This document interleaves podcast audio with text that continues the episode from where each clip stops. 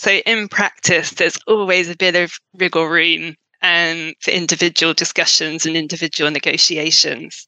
And of course, that statement they make about, well, this is what we pay for this role or so on, that might be true, but it might not be straightforwardly true. So, yes, that might perhaps be what they pay for that role, but that doesn't mean that's right.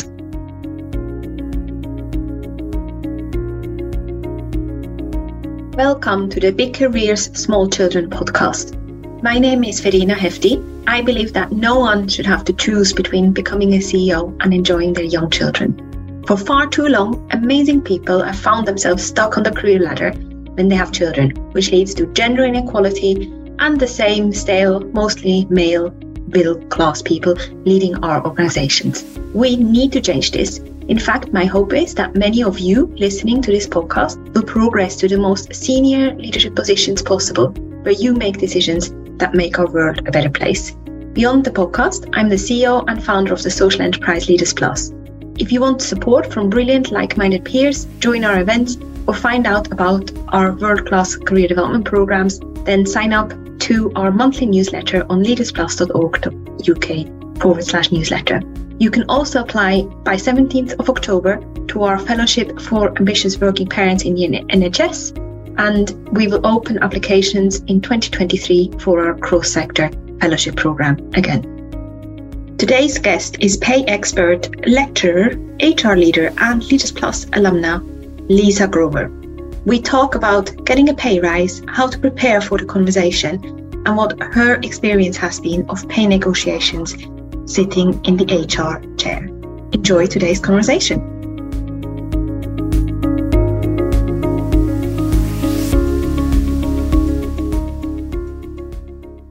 I'm Lisa Grover. I'm currently a senior lecturer at the University of Exeter Business School. There, I lead the Senior People Professional Apprenticeship Programme, which I think is a, a, fantastic program because I get to partner with employers to support their ambitious HR professionals through a master's level apprenticeship. Uh, it really gives them that opportunity to develop themselves and learn whilst still studying and working at the same time. So you get that real direct application of, of what they learn to their organizations, which is really nice to see. I'm also a director of a multi academy trust. Prior to making that full time move to academia, which actually I only made last summer. I had 20 or so years of experience as an HR professional, showing my age there. and during that career, I progressed to a senior level in the specialism of reward. Of course, I've also been a manager of my own team. So I've had those potentially frank and perhaps sometimes difficult discussions about pay expectations with my own team members or applicants to join my team throughout that time, I've had the opportunity to do some really exciting projects. So, uh, responsibility for developing pay strategies for organizations or responsibilities for gender pay gap action plans. All those I think are really fascinating areas that have lots of issues, which I don't necessarily have any good answers to, but they're really interesting areas to work in. I might touch on some of those deeper questions that I think are, are interesting in those areas as we talk. In terms of uh, family, I myself have two children. My daughter is six and my son is two. So Caitlin is at school and Freddie splits his time between preschool and the childminder. I'm also really fortunate that my husband runs his own small business. So has that flexibility to do school runs and post school entertainment when I'm in the, the depths of doing something. We don't live near extended family, so we don't have that local support network. So we, we both really need that flexibility to be able to make everything work.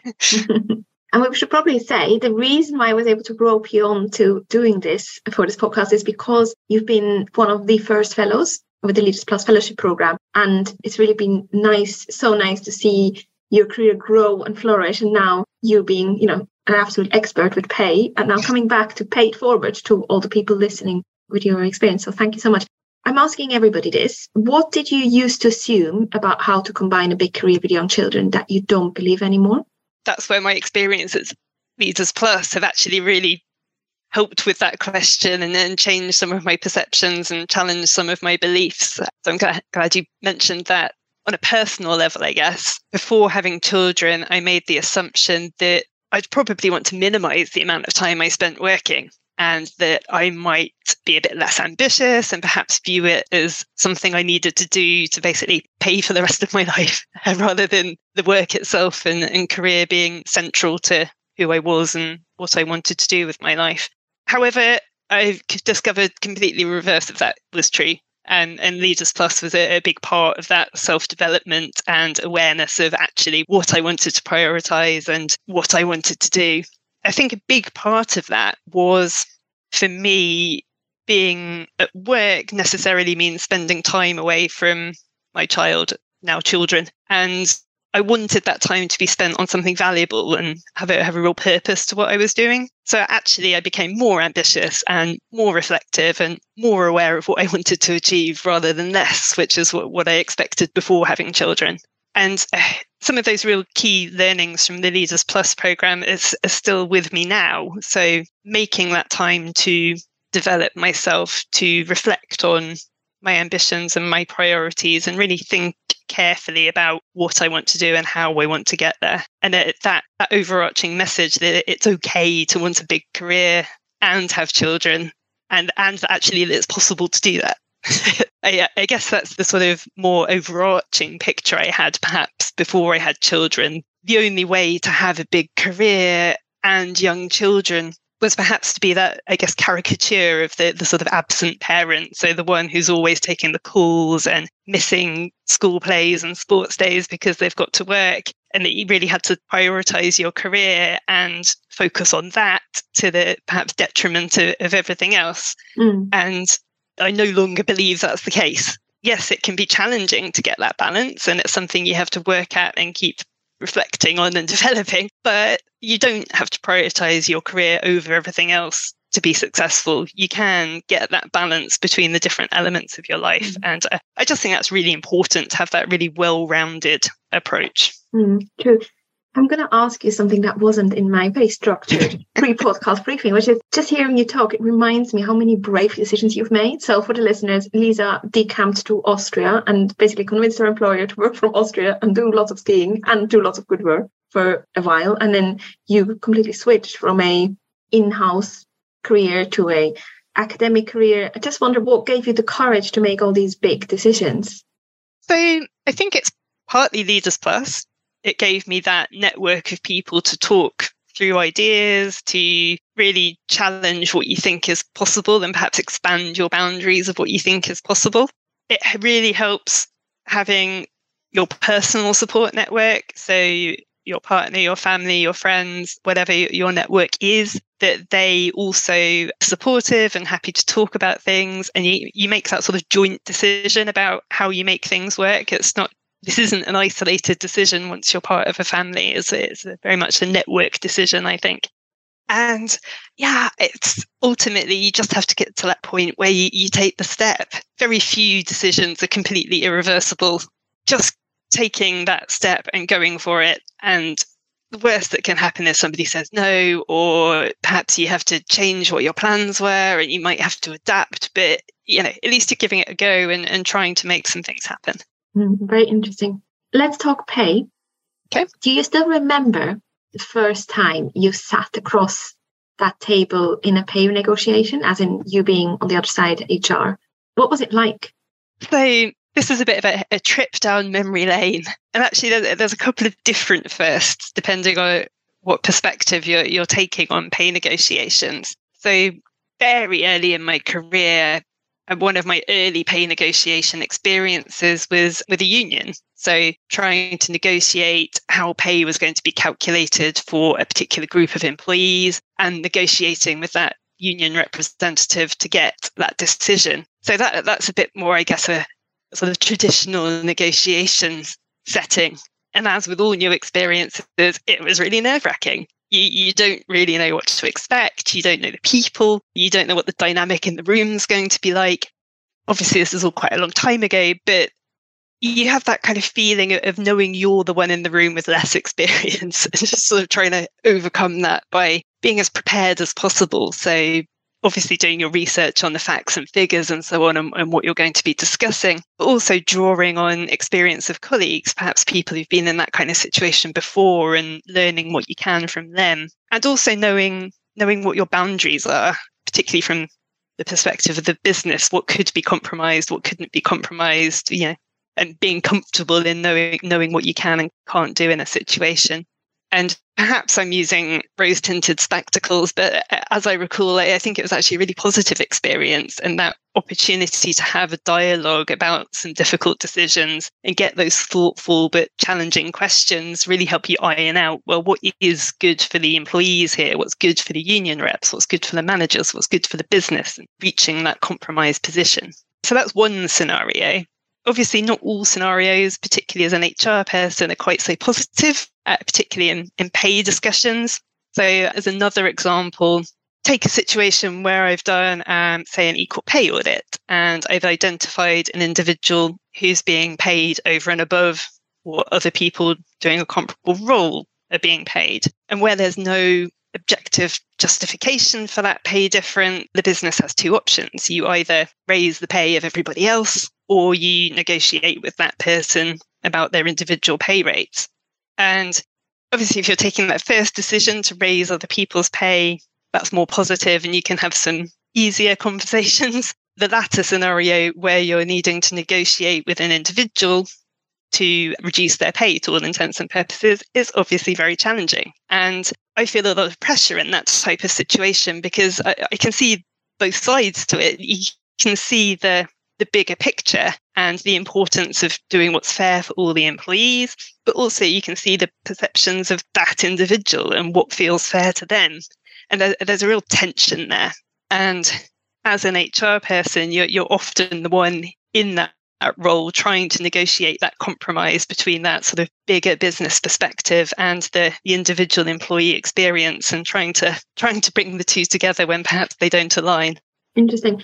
Obviously, quite a lot of people listening to this are women, not not all, and quite a lot of people listening to this are people working part time. And we know that sadly in the UK, but likely in other countries as well, part time work is paid less per hour than full time work, which is obviously rubbish. So it's part of my, you know, I'm really hoping that quite a few listeners are going to have the right conversations about increasing their pay, which in the current environment, let's face it, it's not easy. I think these conversations are still to be had because there is a level of inequality that we need to address. So just from, you know, your position of seeing stuff happening behind closed doors, what do most people not realize about how pay decisions are made? Is this, is there a black spot that you can see time and time again employees not realizing? I think as a general answer, it's possibly the huge variety in how those decisions are made, both across organizations, across industries, and even within a single organization. So there's just a huge variety of ways that these decisions might be made. So some organizations will have no structure at all, and there's no systematic process, and the decision will be very much in the hands of an individual person. So that type of scenario is very different from, say, an organization where there's a really tight bond between, say, performance management and reward. So that really there's no difference between the systems. And if you get a pay rise, that's entirely determined by your performance rating.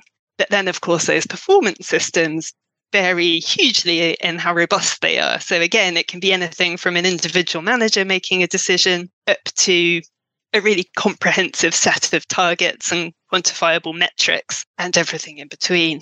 Then, of course, you've got your more public sector type organizations that have very defined pay structures and those will somehow one way or another relate to the size of jobs and there'll be rules about how you progress up those structures. Other organizations still have those automatic annual pay increases. They might be related to something like the retail price index there's a huge variety in the, the types of pay structures and the types of pay decisions that organizations make. And the governance behind those will be really different as well. So some industries, the pay rates are nationally negotiated. So the, the individual employers have less flexibility. As I've already mentioned, sometimes it's a negotiation with trade unions. Some organizations have committees who make pay decisions, and sometimes it's just individuals. And all those different ways of doing things really impact on how you approach discussions about pay as an individual. And even within your organization, you need to be aware of potential differences. So I quite often hear saying, well, actually, in our organization, everything is fixed. There's not really flexibility, for example, public sector or some charities, but also some performance related organizations. In your experience, is that really true? Or is it that some of those, in those fixed structures, there's still people who negotiate pay? As you'll probably expect, my answer is going to be it depends a bit. As you've mentioned, some organizations have very rigid pay structures, very rigid processes. My experience, though, is that however detailed your policy is, however detailed your processes are, it's never going to cover every scenario. So in practice, there's always a bit of wriggle room um, for individual discussions and individual negotiations. And of course, that statement they make about, well, this is what we pay for this role or so on, that might be true, but it might not be straightforwardly true. So, yes, that might perhaps be what they pay for that role, but that doesn't mean that's right and not open to challenge. So, that decision could have been affected in the past by some kind of bias, or they could have imported an inequality from somewhere else when they hired someone, or they've imported inequality in the market rate. So even if an organization says, no, this is the structure and this is what we pay, it doesn't necessarily mean they're right. and do you have any tips for asking? So when you get that answer saying, oh, no, no, you know, this is the structure. So no, there's no pay rise. Do you have any tips or any examples where you've seen people negotiate well in those environments? So often when you get those kinds of responses, drawing on my experience, it's often true that yes, there is a pay structure and there are rules and processes around how you progress up that structure. So, in terms of base pay, there isn't always a lot you can do. But often, in my experience, there are other types of pay. So, maybe a retention type of payment or a payment that's related to attraction and getting people into the organization. And these can often be add ons to that base pay. And those tend to be the things where there's more flexibility and more opportunity to negotiate. So if you're going into an organization as an employee, you can actually be in quite a strong position. It's probably the strongest position you'll ever be in in terms of negotiating your pay, because presumably the organization really wants you at that point and really needs somebody to come in and start doing that role. So, by doing as much research as you can and informing yourself about the expectations of pay for that type of role, you can actually go in very well informed and make a strong case for why you should be paid a certain rate. That can be tricky, of course, for those industries where it's not common practice to advertise the expected pay for a role. And that's a whole different issue and challenge that transparency. But there's a lot of information available now particularly on the internet, where you can do your own research and work out what a role should be paid. And of course, draw on your own networks as well. Get as much information as you can. So you mentioned attraction payment, and I've heard about that in the context of graduate recruitment schemes who give, mm-hmm. in quotation marks, a golden hello when someone joins. I've never heard of a retention payment. What's that?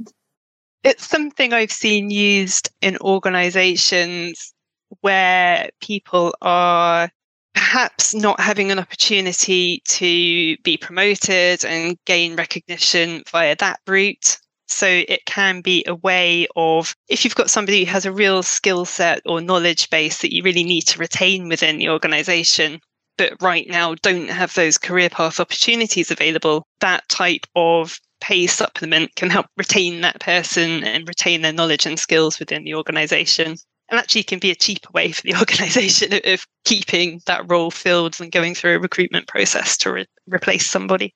And that's usually done, I imagine, for technical roles, engineering. Is is that right, or is it? it, is it you do see it quite, I'd say, more commonly in those types of roles where there is high competition and not necessarily a lot of the skills you need available in the external market. Great, thank you for explaining that. And I'm interested in about the timing when you should ask for a pay rise. Do you have any examples of when someone really asked at a good time that then swayed you and your colleagues to give them a pay rise?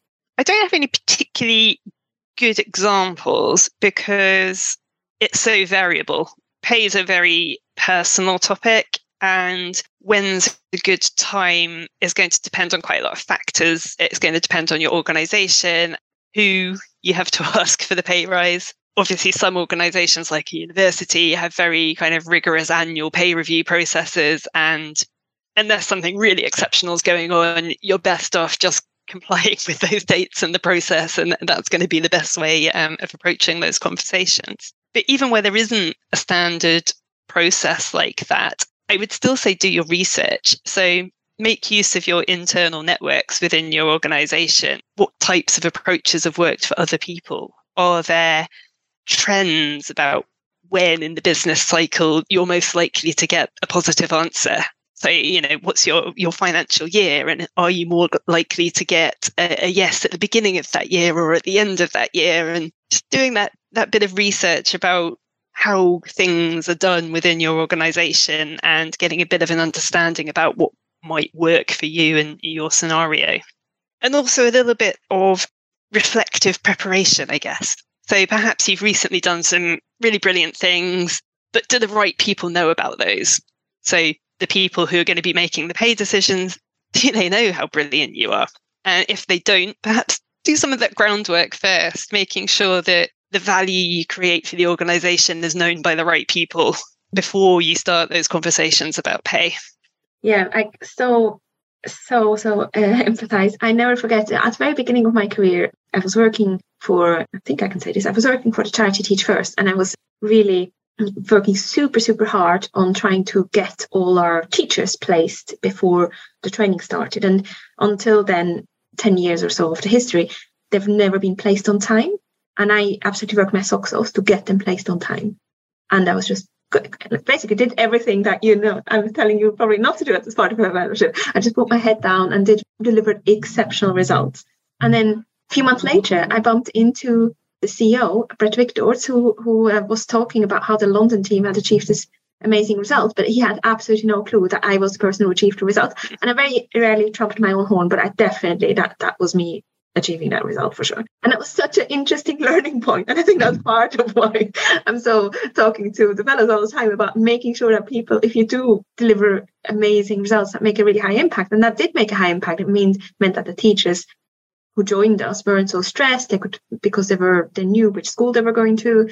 They were able to run the training, you know, have their mind on training rather than worrying whether they would be ending up in Glasgow or London anyways, and obviously also at the time I didn't negotiate pay at all, which now is very different. But given the CEO didn't, you know, that it's really essential that they know is what I'm saying.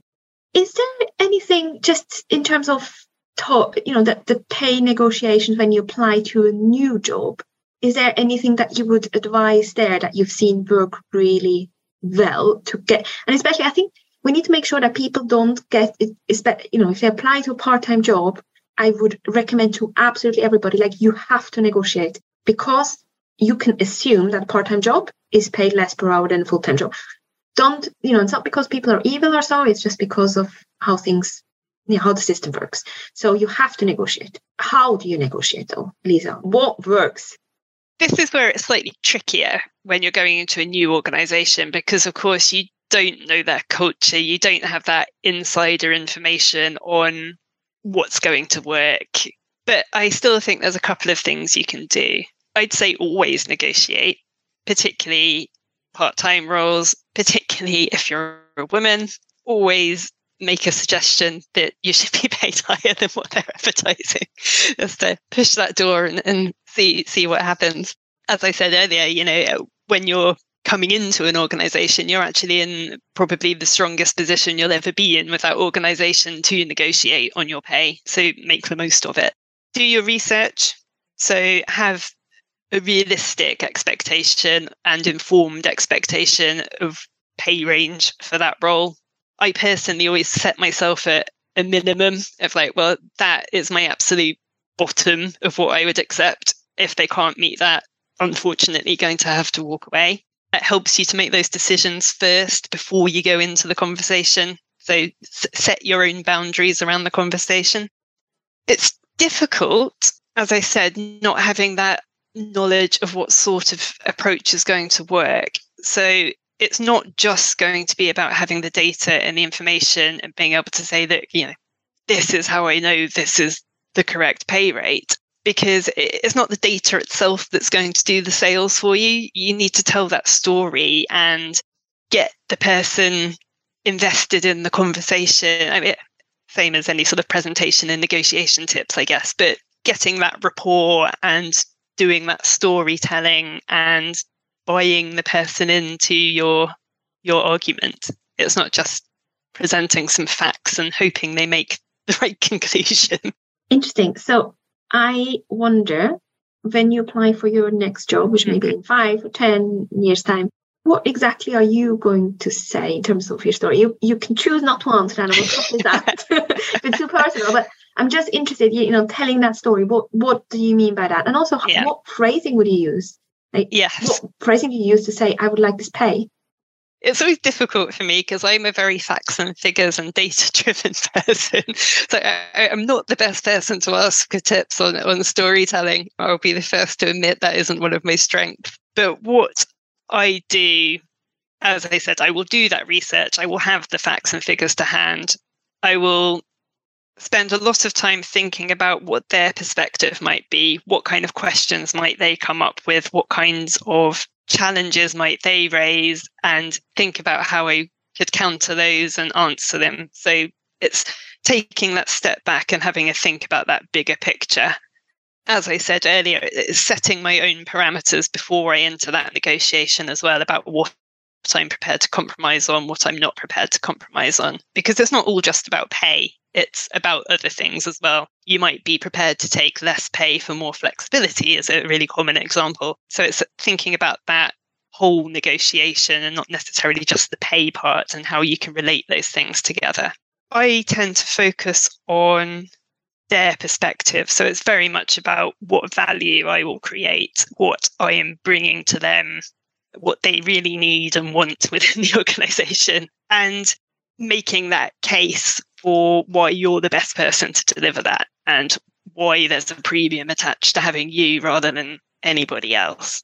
It's quite difficult to talk about in generalities. So, in, in my particular situation, because I'm a lecturer in a business subject, a real selling point for me is that I've been a senior leader in business. Lots of people with a PhD will have just followed an academic track and won't actually have that practical experience of having been an academic. So that's something I really draw on in my negotiations because I can bring that theory to life and have the, the skills and knowledge to do that. Yeah, and I think it's interesting that that's what matters to your employer. To you, you may or may not find that extremely valuable. Mm-hmm. You may well, and it probably makes your lectures much more engaging. But it's about what the employer, in your case, the university, values. Exactly, and it, often I find that I focus on on the wrong things, if that makes sense. So you might have that imposter syndrome. So I might think, oh, do I really know enough about this? You know, is this really my area of knowledge and experience? But that isn't what your employer is going to be worried about as I said, it, trying to take that step back. And again, this is where your network's really important because you can have conversations with other people and sense check your approach and sense check is this how you'd approach this? How would you approach this? And try and draw on other people's experience too. You don't have to do all this on your own. There's a support network out there. Mm, mm. Very, very interesting. And the other thing I've been thinking about a bit recently is that obviously a lot of people that I know, and actually some fellows have gone from five days to four days, and some of the fellows who, for understandable reasons, would stayed as live, they managed to negotiate to get the same pay, keep the same pay, but go down in hours. Is that something that you've ever seen done? And if yes, what, what tips do you have to negotiate it? Yes. And this is something that I've experienced myself. I've I've worked part time quite a lot in my past. I'm currently full time, which is weird. I haven't worked full time for about ten years, so that's a new experience. And yes, there's two ways of approaching that. So either negotiate that you're going to deliver the same, just in a different way. So you're either going to do it over four days, or perhaps you're going to have flexibility around working evenings and, and early mornings. There's all different ways of negotiating that type of flexibility about when you work, which is different from negotiating about how much you deliver, if that makes sense. And in those scenarios, of course, you should be keeping the same salary. You're still delivering what you were always going to deliver for the organization. Um, where it's different is if you're actually wanting to reduce your hours. And there you need to have some quite robust discussions about, well, this is what I currently do. What am I going to give up? Because you can't carry on doing everything you were doing in less hours. And often you find where people perhaps return from maternity leave and reduce their hours to four days or three days, they find that actually they're doing the same work but being paid for less hours because they haven't had those really strong conversations about what the expectations are about what they're going to be doing when they return. I've had mm. some of those discussions myself. I mean, I'm always super keen and want to take on loads of interesting stuff. So you actually have to be quite strict with yourself and be like, well, no, I don't have time to do all this. I'm going to do this. And here's my plan for how this can be delivered by your team or a colleague or whatever. Always have the answer or at least a suggestion of what the answer should be. Don't just go in and say, I can't do that. And yeah, that puts you in a good place for those types of negotiations. Having, having that plan for the organization of how they can deal with the situation you're, you're presenting them with. Um, I'm interested about if there's any changes that you've made from your first pay negotiations to your pay negotiations now, or maybe for your next job, either within the university or, or outside. What's the biggest thing that you're doing differently now for your own pay negotiations compared to when you started? Okay, so I've got a terrible example of how to do a terrible pay negotiation from earlier in my career, where I just almost on a whim, but with no forethought and no planning, just decided to challenge my manager. I was in a position where, because I like doing interesting stuff, I'd take on a whole load of extra interesting work that actually somebody else should have been doing. And I hadn't really thought through exactly what I wanted from this conversation. I hadn't researched what the, the proper process for having a pay discussion was in that organization. I hadn't really thought about what information I needed to make my case. And most importantly, in this scenario, I hadn't actually put myself in the shoes of the employer and thought about, well, how would they resolve this situation? Because, of course, in this situation, and as turned out as the matter of fact, that the sensible solution for the employer is actually to rebalance that work across the two people rather than raise your pay for the extra work you're doing, which is actually very obvious if you take that step back and think about it. So that's a, a great example of how not to approach it. Do that research. I think that's my key thing. Get as much information as you can to have that at hand in your mind, in notes somewhere.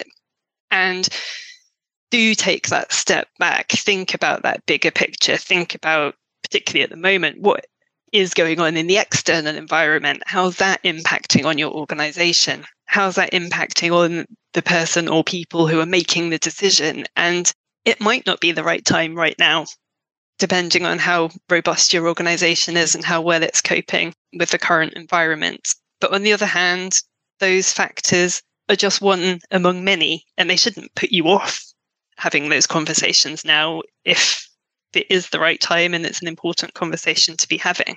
That's my advice now is I'm always much more prepared. Take the time. It takes longer than you think. You'll disappear, particularly if you're like me, you'll disappear down a Google wormhole about, oh, that's really interesting, and go off on a tangent. And it's like, this isn't actually what I'm trying to research right now.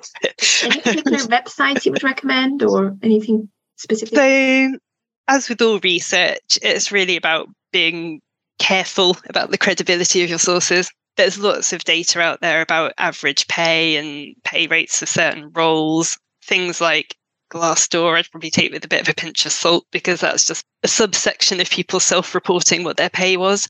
You'll find lots of um, recruitment agencies and so on do annual surveys, which are quite often open access, which give you some information. Of course, there's national data, like the Office for National Statistics, although I'll caveat that with a note of caution that because that always tends to be at least a year out of date, the pay, at least the pay rates tend to be a bit lower than they should be.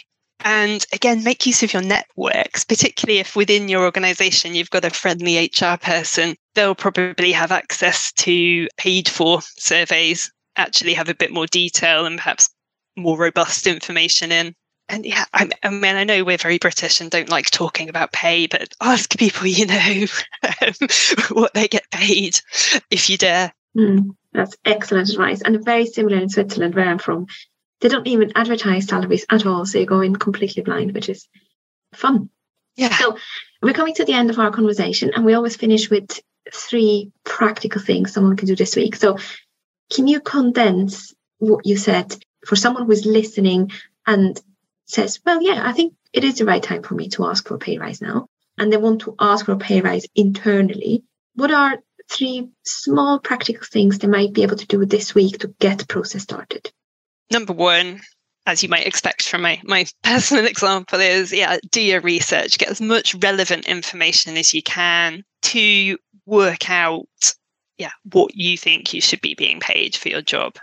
As we've just been talking about, there's lots of data online.